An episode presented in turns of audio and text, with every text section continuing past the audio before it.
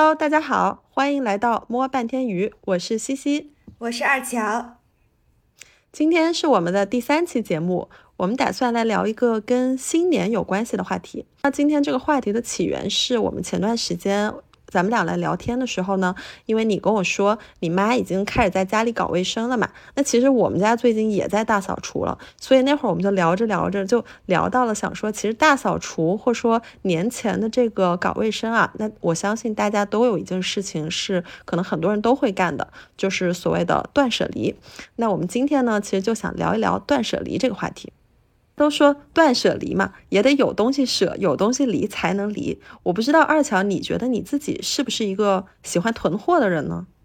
我在过去这多少年中都是一个非常喜欢买买买的人，所以在这买买买的过程中，避免不了的就是会有很多囤下来还没有用到的东西，或者是买完当时用了一下，然后接下来这几年都没有用过的东西。那你原来会把那些老东西留下来吗？还是说你历来可能就有一个过个一两年就要把这些旧东西清掉的这种习惯呢？我会有每年或者每半年收拾一下衣柜的时候清掉一小部分东西，呃，这样的一个小型断舍离。但呃，最近这一次，因为我呃搬进了一个新的房子，所以我进行了非常系统性的断舍离。在这个中间，我发现原来我还是有很多。可能过去五六年，从来我自己都没有见过的东西，却还在我的家里。嗯，所以搬进新家算是你一个最近开始了断舍离的一个重要契机。是的，真正的 逼着我着手了一系列断舍离的这个契机，就是因为我们要搬家了。嗯啊，那你都扔掉了，或者说舍掉了什么东西呢？有一部分我是呃二手卖掉了，有一部分呢给了朋友或者是邻居，然后还有一部分，呃是把它扔掉了。这部分大部分是实在是没有人要的，或者是呃不好不方便处理，已经不不太适合再用的东西。嗯，这中间我处理的最多的应该是是重复的东西，比如说我我们在。呃，这一次搬家前清点，发现我们两个人一共有十几个行李箱。呃，显然这个东西在搬家之后就没用了。哦，那你们俩也挺夸张的，两个人加起来有十几个行李箱。有一个原因，可能是因为我们过去的这几年一直都在搬家，平均下来可能一年我们就搬一次家，中间还有跨州的搬家。嗯，所以行李箱是我们搬家的好朋友，我们就一直都留着。呃，但这个新家我们是打算常住的，所以就要把行李箱都出掉，不要再占地方了。哎，那你们还挺神奇的，因为我觉得那种经常搬家的人，其实应该每一次搬家都会进行一个大型断舍离。像我，我其实已经十几年没搬了嘛，那你东西肯定很多吧？对我最近这两年在清理家里的旧物的时候，就会发现那种我自己都忘了有这个东西，一些非常老的，可能是老到甚至是一些二十多年前的东西，我都还留在家里。但是我觉得对于一个经常搬家的人来说，你应该每每一次搬家都是一个大型断舍离啊。我之前的几次搬家，甚至有一些行李箱都还没有来得及拆，就要搬下一次家了。有一些东西。他虽然是跟着我从这个公寓到下一个公寓，但他依旧就是在同一个同一个箱子里一直待着，没有真的重见天日。哦，刚刚我已经反思了一下我自己，虽然搬家了，还是留下很多东西。那我们来说一下你吧，你是一个挺喜欢把买过的东西都愿意留在家里的人吗？嗯，对。这两年，大家很多人会把这种囤货，或者说这个不愿意断舍离，把跟这个所谓的恋物癖联系在一起。如果是这样理解的话，其实我应该就是属于那种有点恋物癖的人。我是特别喜欢留着旧东西的，就是一些没有什么用的东西，比如说呃电影票啊、火车票啊，然后可能我小学的时候同学写给我的同学录啊。我都会，我都会留着，就是会留很多年。然后我小学的校服、中学的校服、高中的校服都会留，而且可能不止一套。所以我家里应该属于有大量旧物的那种。你说到这个，我突然想起来，我在国内的家里好像有很多这些东西，一下子感受到了需要跨洋断舍离的压力。对呀，对呀。那你有没有什么东西是你想要处理掉，但是你最后又没舍得处理掉这种东西？有哎，就是比如说有一些证书奖状，嗯嗯，得到那个东西之后呢，你就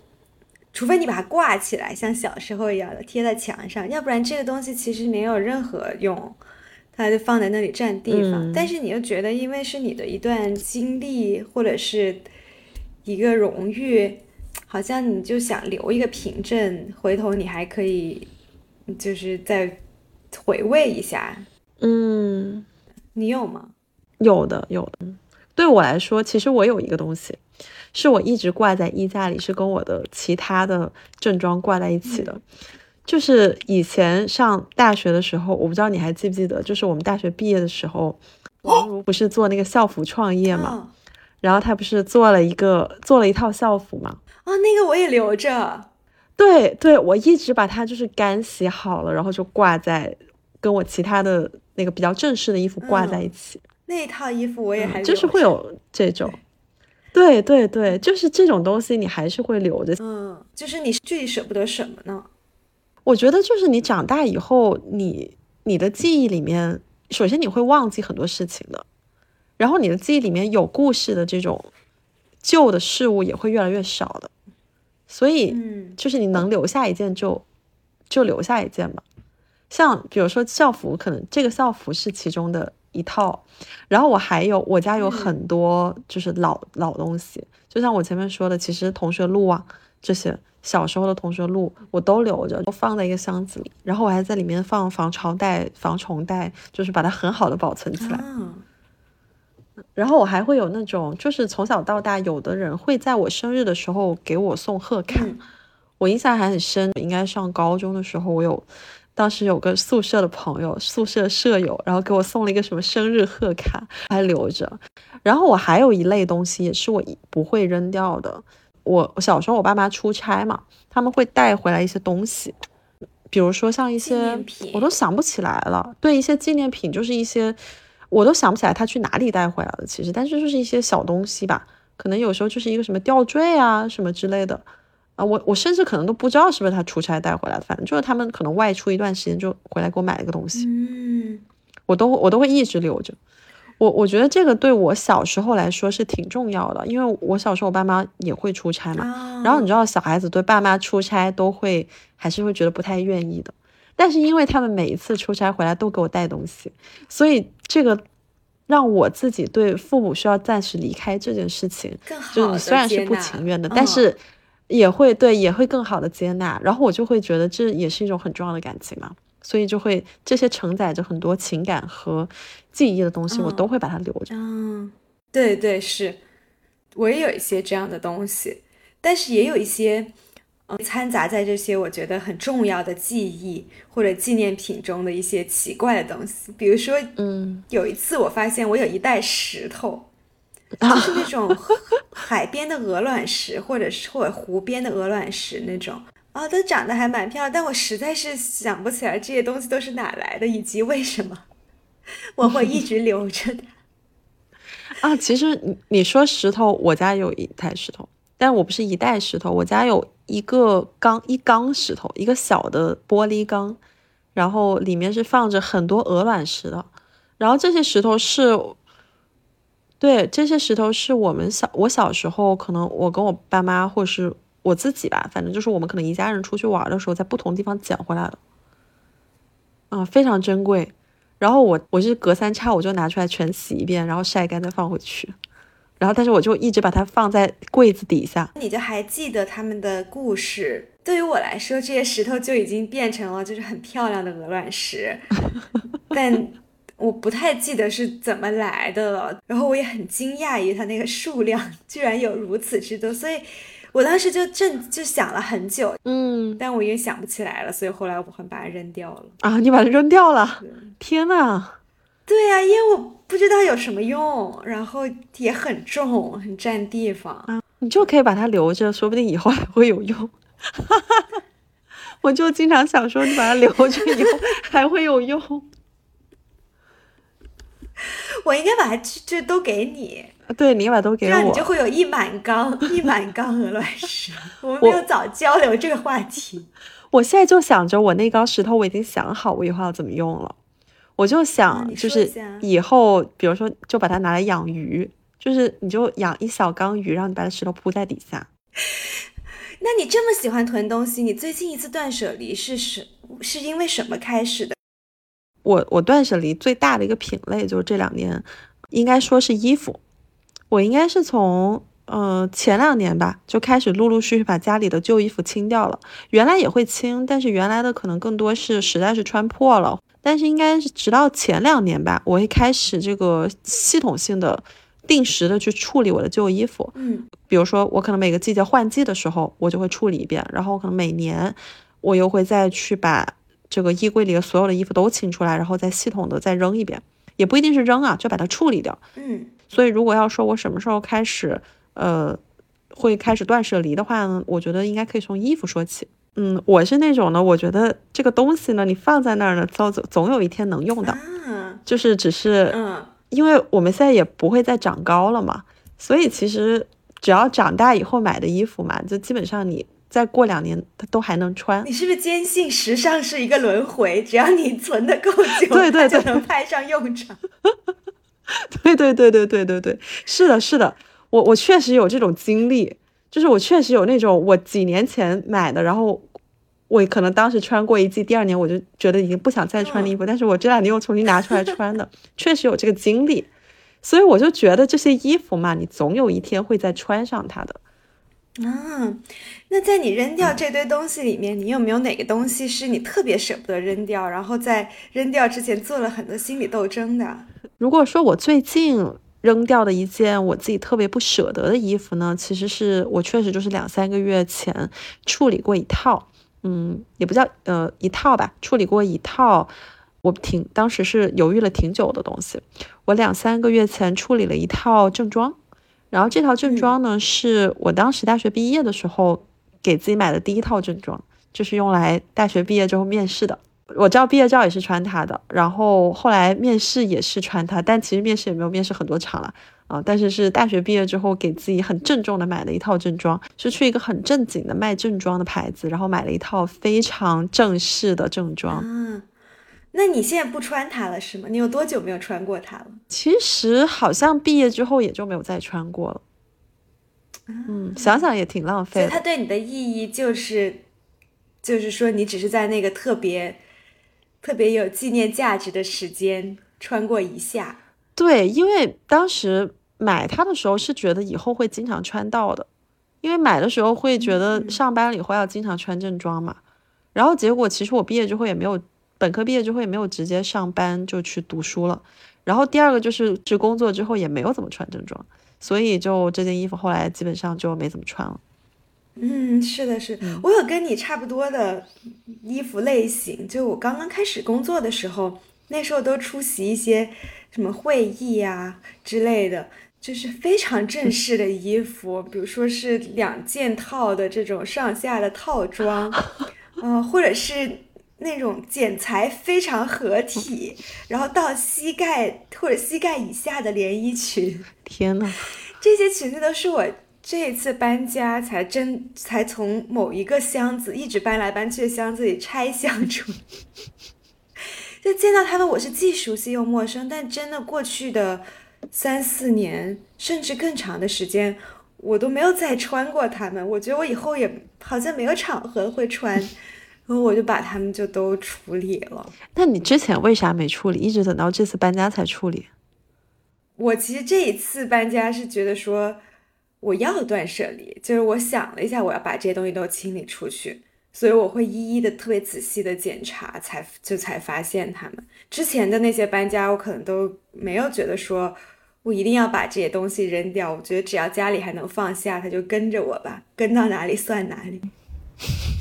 所以你这次是下定决心要断舍离了？对，最终我其实这这一次比较大型的断舍离。为什么能够真的成型？我觉得跟我心态上变化还蛮有关系的。以前总觉得就像跟你一样，我觉得这东西放着，但是家里能放下，然后我以后也可能用得着，或者它也好像还嗯我买的时候也比较贵，嗯，我就想要留着它，嗯，但这次我是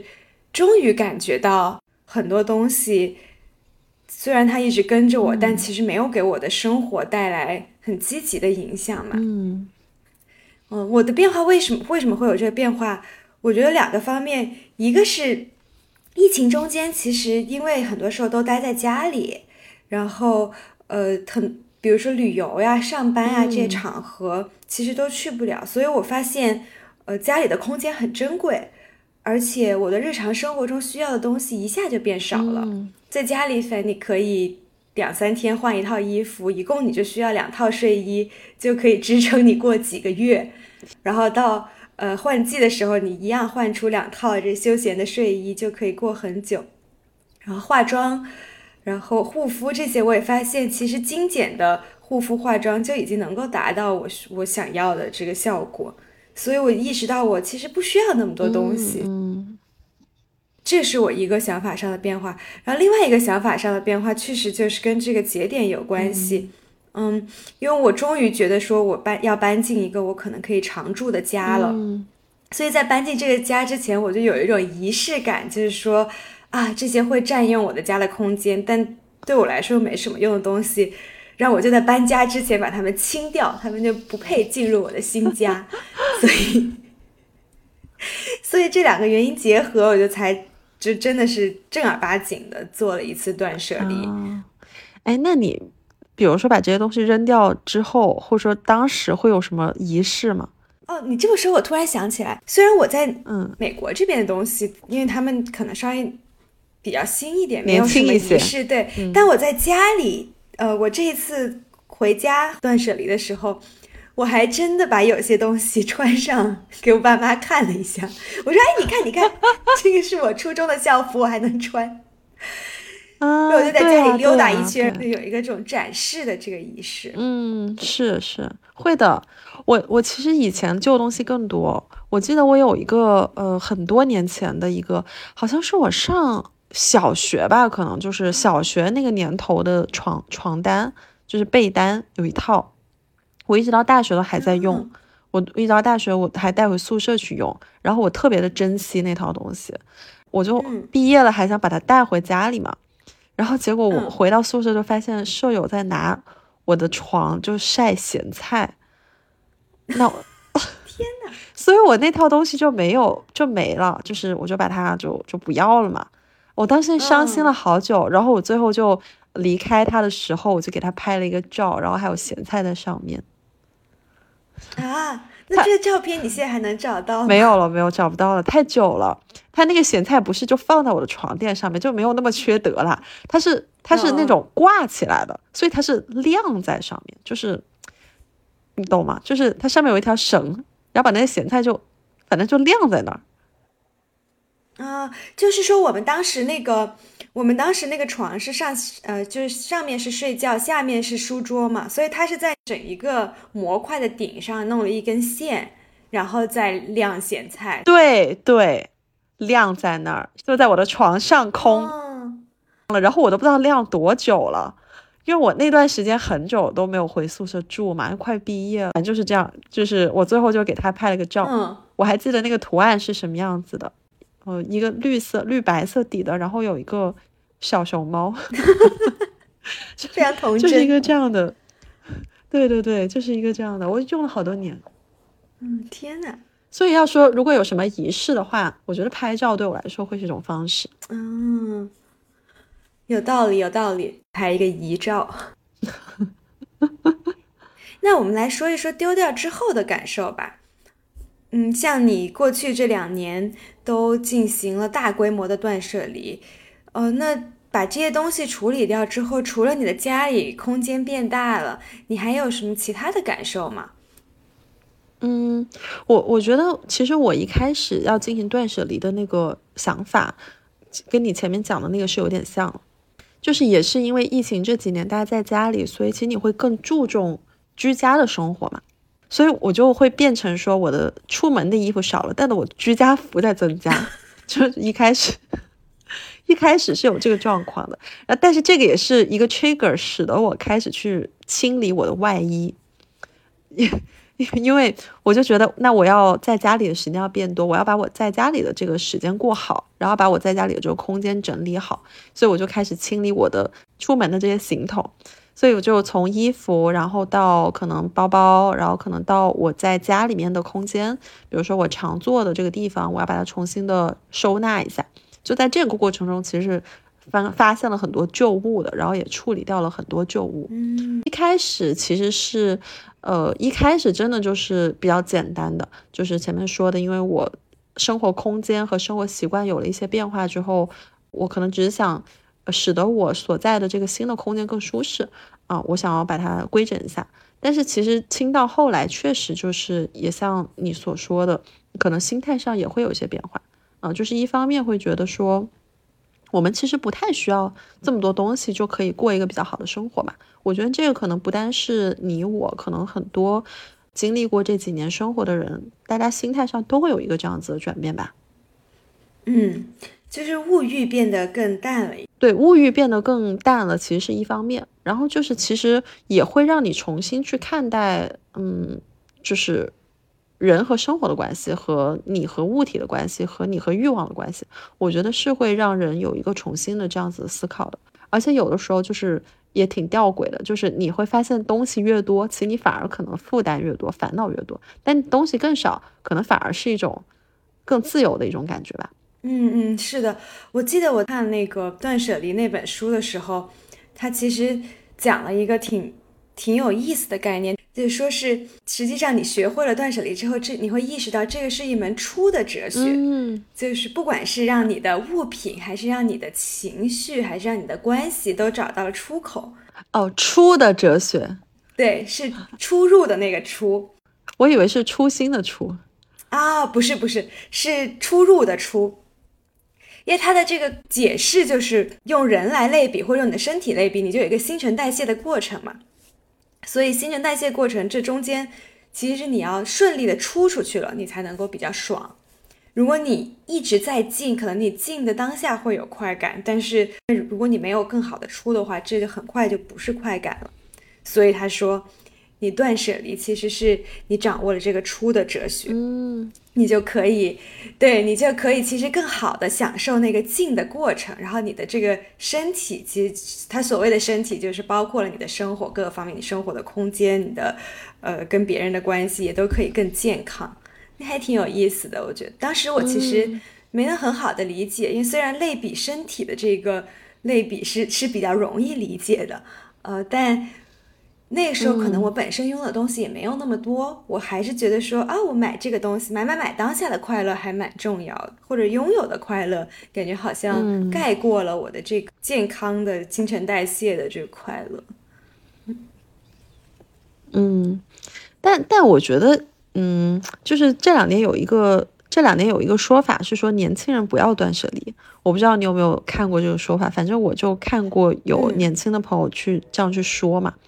然后原因，他们的理由是说，呃，就是你不曾拥有过，你是不知道什么东西是最适合自己的。嗯，我觉得可能从这个角度来看，也是因为可能我们到现在这个阶段了，曾经也乱七八糟的东西买过了嘛，所以其实从物品上，呃，也会知道怎么样可以是更精简的，也买东西会更精准。然后从生活上呢，也会更从简，也更知道什么生活是自己想要的，更适合自己的。所以可能这个也不是一个一蹴而就的过程。嗯，是的，是的，一定有先拥有的那个过程。感觉我们可以接下来聊一聊断舍离的这个方法论。嗯，因为我在处理这些东西过程中，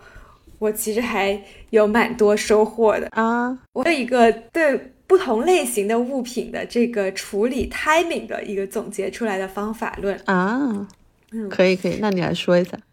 好的。第一名，只要是电子用品，不管是手机、电脑还是家用的小电器，你可能三个月或者半年没有用到它，最长一年没有用到它，就赶快把它出掉。嗯，原因是什么呢？原因是这些东西其实更新换代很快。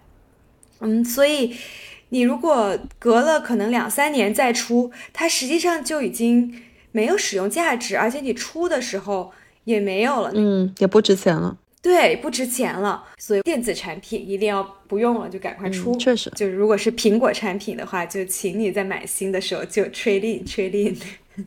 对对对对，我我蛮早就开始 trading 的，所以我现在苹果手机家里只有两三台吧。然后另一类东西就是奢侈品，奢侈品的断舍离呢，第一，把你这个相关的收据等等最好都可以留下，最好留下防尘袋。嗯，有有防尘袋呢，有这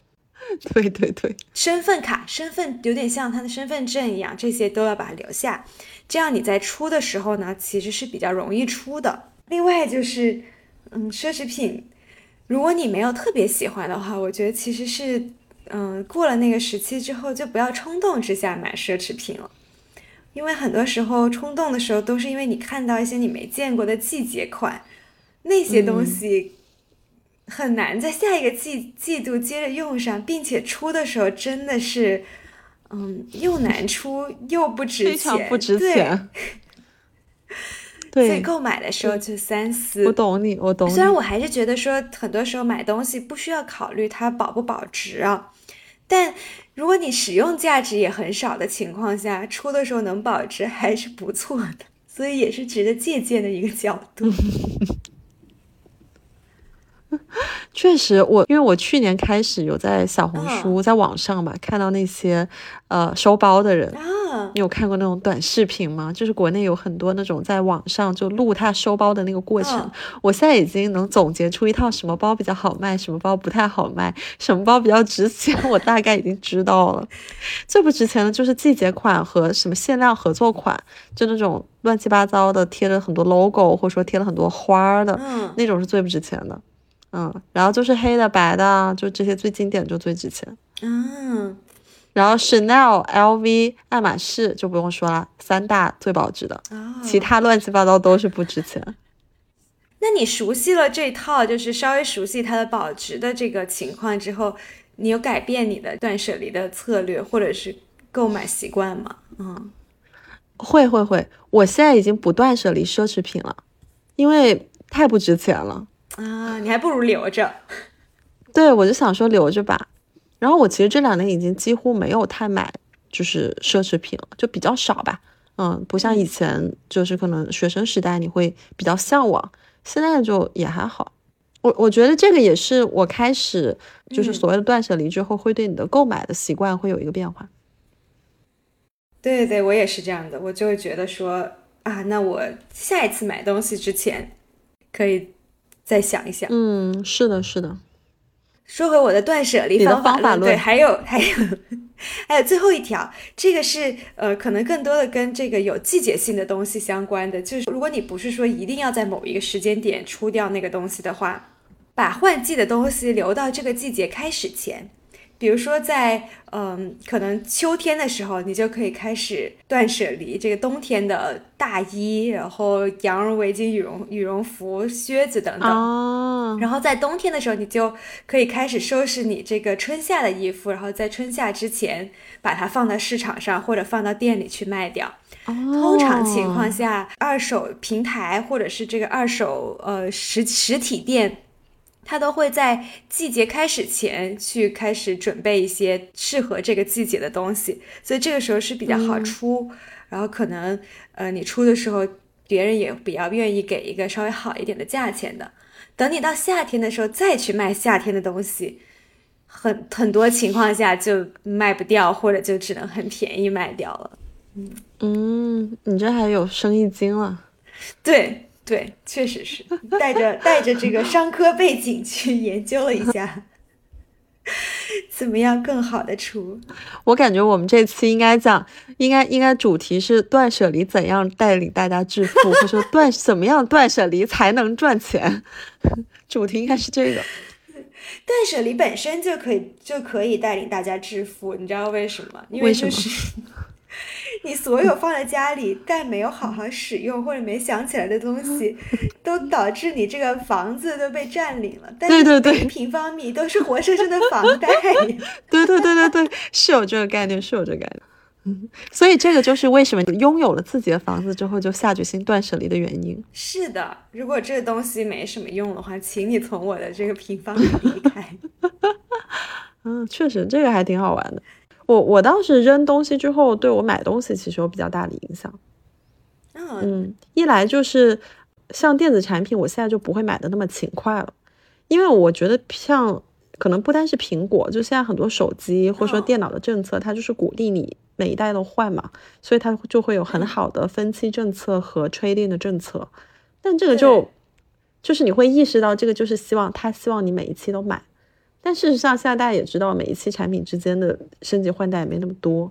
然后所以其实就觉得也没有太必要。电子产品可能是这样子，衣服就是更加是了，因为你卖的时候，真的就是你可能几千块钱买回来的衣服，但你卖的时候就是五十块钱、一百块钱，然后你可能对你穿也没有穿几次，所以你不会从经济的角度上来说，你会觉得这个确实太浪费了，从金钱上浪费，然后从商品本身来说也是一个浪费嘛，嗯，因为可能你在第二次流通的时候，它毕竟不会像它第一次流通的时候就是嗯，所以现在这些消费陷阱都陷不到你。呃，也还是能的，还也是能的。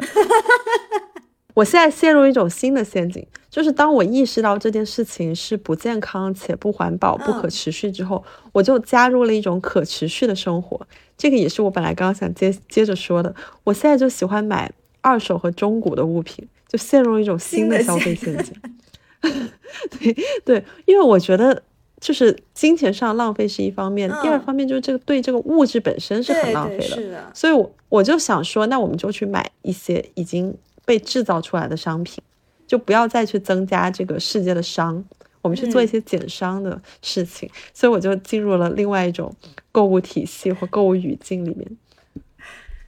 那你？这个就是前面我们也说到，为什么我这两年不再买什么奢侈品了？因为我现在都买中古。我刚刚就想问你，那你中古那些买的是 奢侈品吗？就你就不会在意它是不是奢侈品？因为它就算是奢侈品，它未必会卖一个奢侈品的价格。嗯，但但你追求的其实不是那个品牌或者 logo 了，更多的是。它这东西本身你喜不喜欢，然后好不好用？是的，是的，嗯，是的，是的，是的，是的，嗯，所以确实，嗯，你要说是不再买东西了，可能也说不上，但是是进入另外一种消费习惯的东西，以前没买过的东西，买了一些新的东西，对对对，挺好，挺好，也也算是也算是有了很实质的收获，因为原来会觉得说我们就是要去追求一些流行的东西嘛。我觉得二十多岁或者说更年轻一点的时候是会这样子的，但是现在就会觉得说，我去追求这些东西，可能某种程度上暗含的就是你去追求一种比较统一的标准化的这种价值观。那我想说，我们就不要这样，我们就去。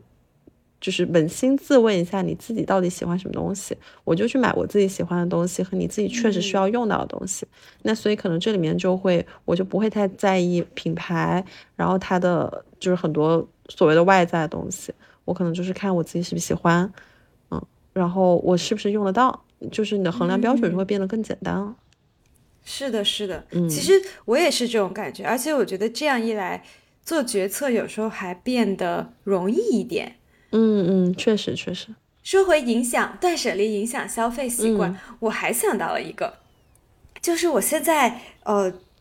可能也是像你说的，年纪有点长，所以现在在很多日用品方面，我已经有我认准的品牌或者认准的产品，我只要持续复购就好，我不太会在在购物上，特别是日用品的购物上去去放大满足我的好奇心。所以就导致我很多很多东西就是断掉了之后，我就再再也不需要它们也 OK。然后我家里买东西的时候，呃，比如说每年打折的时候，我要买一个什么日用品这些，我就会觉得说啊，那我就如果这个东西打折，那我就买买我接下来几个月要用的；如果不打折，那我就不买。还还是比较简单了。经历了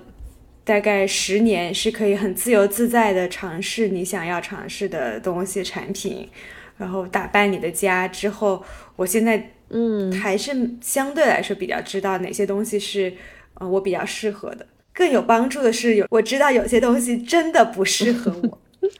就是不要幻想，不要幻想这个某这个衣服是可能我瘦下来可以穿的，或者是不要幻想自己可以再穿。再再比如说尝试某一个类型跟自己皮肤很不合适的护肤品，所以这个就是人家说的，可能我们不知道自己想要什么，但是你至少自不知道自己不想要什么。嗯，对，说回其实，嗯，你刚刚说打扮房子嘛，其实我觉得装修也是一个会有挺大的，让你会对自己有一个挺大的一个反思的。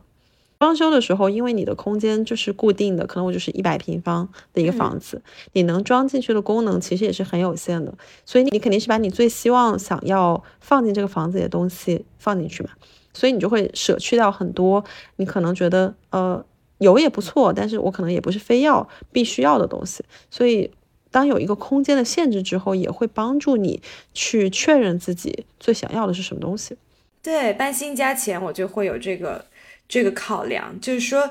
在这个限定的空间范围内，嗯嗯、每多一件东西其实是挤压了我自己的生活空间的。嗯就这个东西放在那里，可能我看不到它，但是实际上这嗯整个房子能完全属于我自由使用的空间就变少了，所以我就会特别仔细的，或者是特别有嗯对对对，嗯动力去思考这个问题，因为我觉得断舍离有些时候确实是一个你得主动做的嗯事情，很难是说嗯我今天很累，但是我轻轻松松可以做它，所以就有一个空有一个时间空间的限制，嗯。就会迫使我要找一个好的。比如今天是我精神状态比较好一天，那我就积极思考我到底要断舍离什么东西。当然，断舍离完了之后，每次我都觉得挺放松、嗯挺开心。哎，那怎么办？就是因为你现在已经进行大型断舍离了嘛，那相当于你以后可能就不会再经历这样的大型断舍离了。嗯那那你以后就没有机会再，我先是如释重负，然后每天在开展我的工作，你就没有这个机会了，会有这个担心吗？嗯，你说的有道理。你这么一说，我 想想，确实是我是不是应该每每每天都有一个半个小时的这个 断舍离？就是首先每天起来先在家里寻宝，今天有什么东西我可以扔的一舍，对，寻宝半小时，然后顺便散步，然后就找到我今天舍的东西，舍完了我就可以轻松开启这一天。因为因为我觉得这是两个概念嘛，像我是那种，嗯因为你前面说你是，比如说有些衣服其实是已经在箱子里很咸菜了，然后把它扔清出来扔哦掉，但是我是相反的，我是每样东西都非常好的，就是比如说我挂在衣架上，然后我可能还干洗完了之后就在那个干洗套子里，然后把它很好的放着，但是我就把这个东西就拿去扔掉，就是我哦是会时不时先把我家的东西全都整一遍。无论这个东西是新还是旧，我是不是要很久没有使用它，我都把它收拾的非常的好，然后我再系统性的把这些收拾的非常好的东西再把它处理掉。就我是属于这样子的。断舍离是在这个整理的基础上，之后，对对对对嗯对，就是断舍离对我来说不是一个整理的过程，它只嗯是一个对，它只是一个舍的过程，就是我把这两件事情是分开的。啊，嗯，那这样的话，经过了整理又断舍离，整理又断舍离几个周期之后，你不会觉得你的整理是白做工吗？不会啊，不会啊。对我来说，是我把东西整理的非常好之后，我会如释重负，然后我可以去工作，我会更好的工作。我就是那个每天下班回来之后，我要做一些整理，然后我才会嗯比较好的去休息的那种状态。啊，所以断舍离对我来说，更多的是一个固定的一个季节性的一个清再次深度清理工作。就它可能跟我日常的这种整理是不太一样的，它真的是可能我到了一个阶段，我觉得可能要对嗯过去做一个、呃总结这个词比较好，就是我阶段性的要去对过去做一个总结。断舍离对我来说不意味着说我最终就是极简生活，不是像那个我记得有一个日剧里面大概就是讲一个断舍离，他家里就好像一个没有人住的家一样。我我觉得这个倒不一定，就是对我来说不一定是极简生活，只是说我最终的目的是我希望我只是跟我自己喜欢的一切生活在一起，就是这样一个想法而已你。真的需要一个很大的家。哎，这个我跟你说，说到这个呢，我就要说到另外一个人了，就是我很喜欢的一个一个人叫长冈贤明，他是一个做二手开二手店的一个人，就是他的门店原来是开在日本，但是后来在中国有，他在中国第一家店开在黄山，很浪漫，在碧山村。但是他原来是在日本开店，然后他开了挺多，就是专门做二手物品的。然后他的理念就是说。呃，过剩的消费品是不会带来幸福的生活的。就是他的理念是说，我在这个地方，比如说我在黄山卖的东西，我就尽量是卖，就是我的源头也是来自于当地，嗯，就是我的旧物也是来自于当地。然后他的理念是我把这片土地上长期存续的好事物再一次的介绍给当地的人啊，就这也是他的概念。嗯，所以我还挺 buy in 这件事情的。所以以后你就会把。广州这片土地上的旧物，不是不是，就是我翻译的是长期存续这件事情。就是我觉得好的东西是呃，然后能够长期存续的。就这又要讲到长冈贤明的另外一个概念，就是它的设计理念叫做长效设计。他认为就是能不断的去修缮，然后再使用的东西的设计才是好设计。啊，对这个理念我有。对我有我有听说过，嗯嗯嗯，对我现在也是这样子的。我会希望一个东西，像我们原来就是一个东西坏了，我就会倾向去扔嘛。我也是这样子告诉我的父母的，因为他们那一代人就是会喜欢说，呃，我东西坏了我再修修，然后我要用到最后实在不能用了我再扔。但其实我们我们这一代人原来会更倾向于说，我把东西用旧了我就把它扔掉，嗯，对吧？就是反正现在东西也很便宜嘛，然后买。就是你不断的买新的东西，新的可能更便宜，所以我们原来会倾向于说，呃，坏了我就扔，也不用说老是这样子反反复复的。但是我现在会觉得说，呃，如果一个东西能够不断的被修理，不断的被存续，然后这个东西才是最值得买和最好的东西。是，这还挺好玩。我是我是有一部分东西在我。在我的价值观里是这样的，但还有相当一部分东西，我觉得我还保持着那个用坏了就扔。对，但我觉得你说的这一个其实是更更可持续的，而且甚至会更有助于我们判断什么东西该买。对对对，你对物品还会有更更深、更跟物品会有更深的连接，是一个嗯很好的很好的思考方法。而且这个会决定于你要在什么样的物品上花更多的钱。嗯，就是如果是一个用完即弃的东西，我就尽量性价比更高的方式买就好了。对，嗯，一个能存续的东西，我才会值得花大价钱嘛。对，嗯，所以我现在也会是这样子的购物理念。嗯，我们现在以后有找机会可以分享一下，我们都买了什么特别喜欢的东西。嗯，那我还是有很多购物的心得的。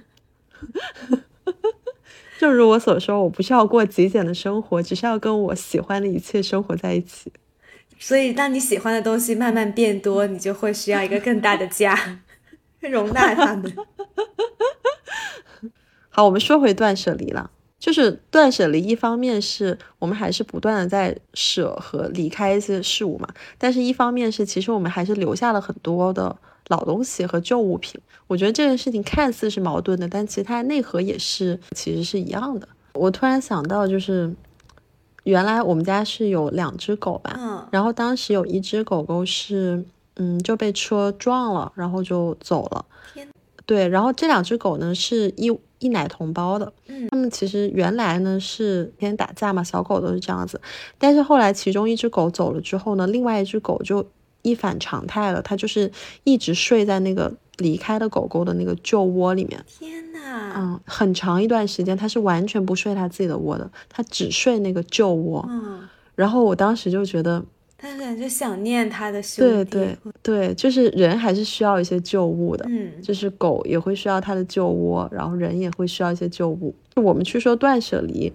呃，一方面是割舍吧，但是我觉得这个并不意味着说。呃，为什么我们前面说，其实断舍离和我们留下旧物的内核是一致的？可能对我来说，就是断舍离它，呃，不不意味着说我就斩断过往啊，把过去一切都放下就向前。但是其实更重要的是，嗯，我觉得是我不再需要这些旧物来时时刻刻提醒我，但是我也能把这件事情放在我的心中。我觉得可能这件事情的内核跟你留下这些东西的本质是相同的。我觉得这个是我突然之间想到的一个小事儿吧。天啊，这故事实在是太不适合当 ending 了，可怜的小狗。对对对，真的很惨啊！我当时特别伤心，我们家都特别伤心。是啊，唉，嗯，所以后来我们家又养了一只小狗。所以你们现在还是有两个狗是吗？对对，但是我们当时其实一直就又说一个题外话，我们当时是一直不愿意养第二只小狗的，因为担心第一只小狗会心里有有创伤嘛。嗯嗯，但是后来决定养，是因为就是因为第一只小狗已经抑郁症太长时间了，嗯，它就是一直抑郁症。然后后来我们去医院，医生就说你要不要试一下给它找一个伴。啊，嗯，然后后来确实是找了一个伴儿之后，就慢慢好起来了。嗯，太好了。对，所以现在是两只快乐的小狗，然后那个小窝我们已经都处理掉了。啊，是为了让它能够更好的跟新的小狗相处吗？不要留恋过往。对对对啊，对对对，就不用再留恋过往了。天哪，真是一个悲伤的故事。所以人要经历一些失去、一些断舍离，才可以成熟。狗也是一样的。天哪，这什么东西呀、那天夕阳透过枝桠扫射我，影子重叠，你追我赶，笑声边。那天脸斑驳，那天最后一面。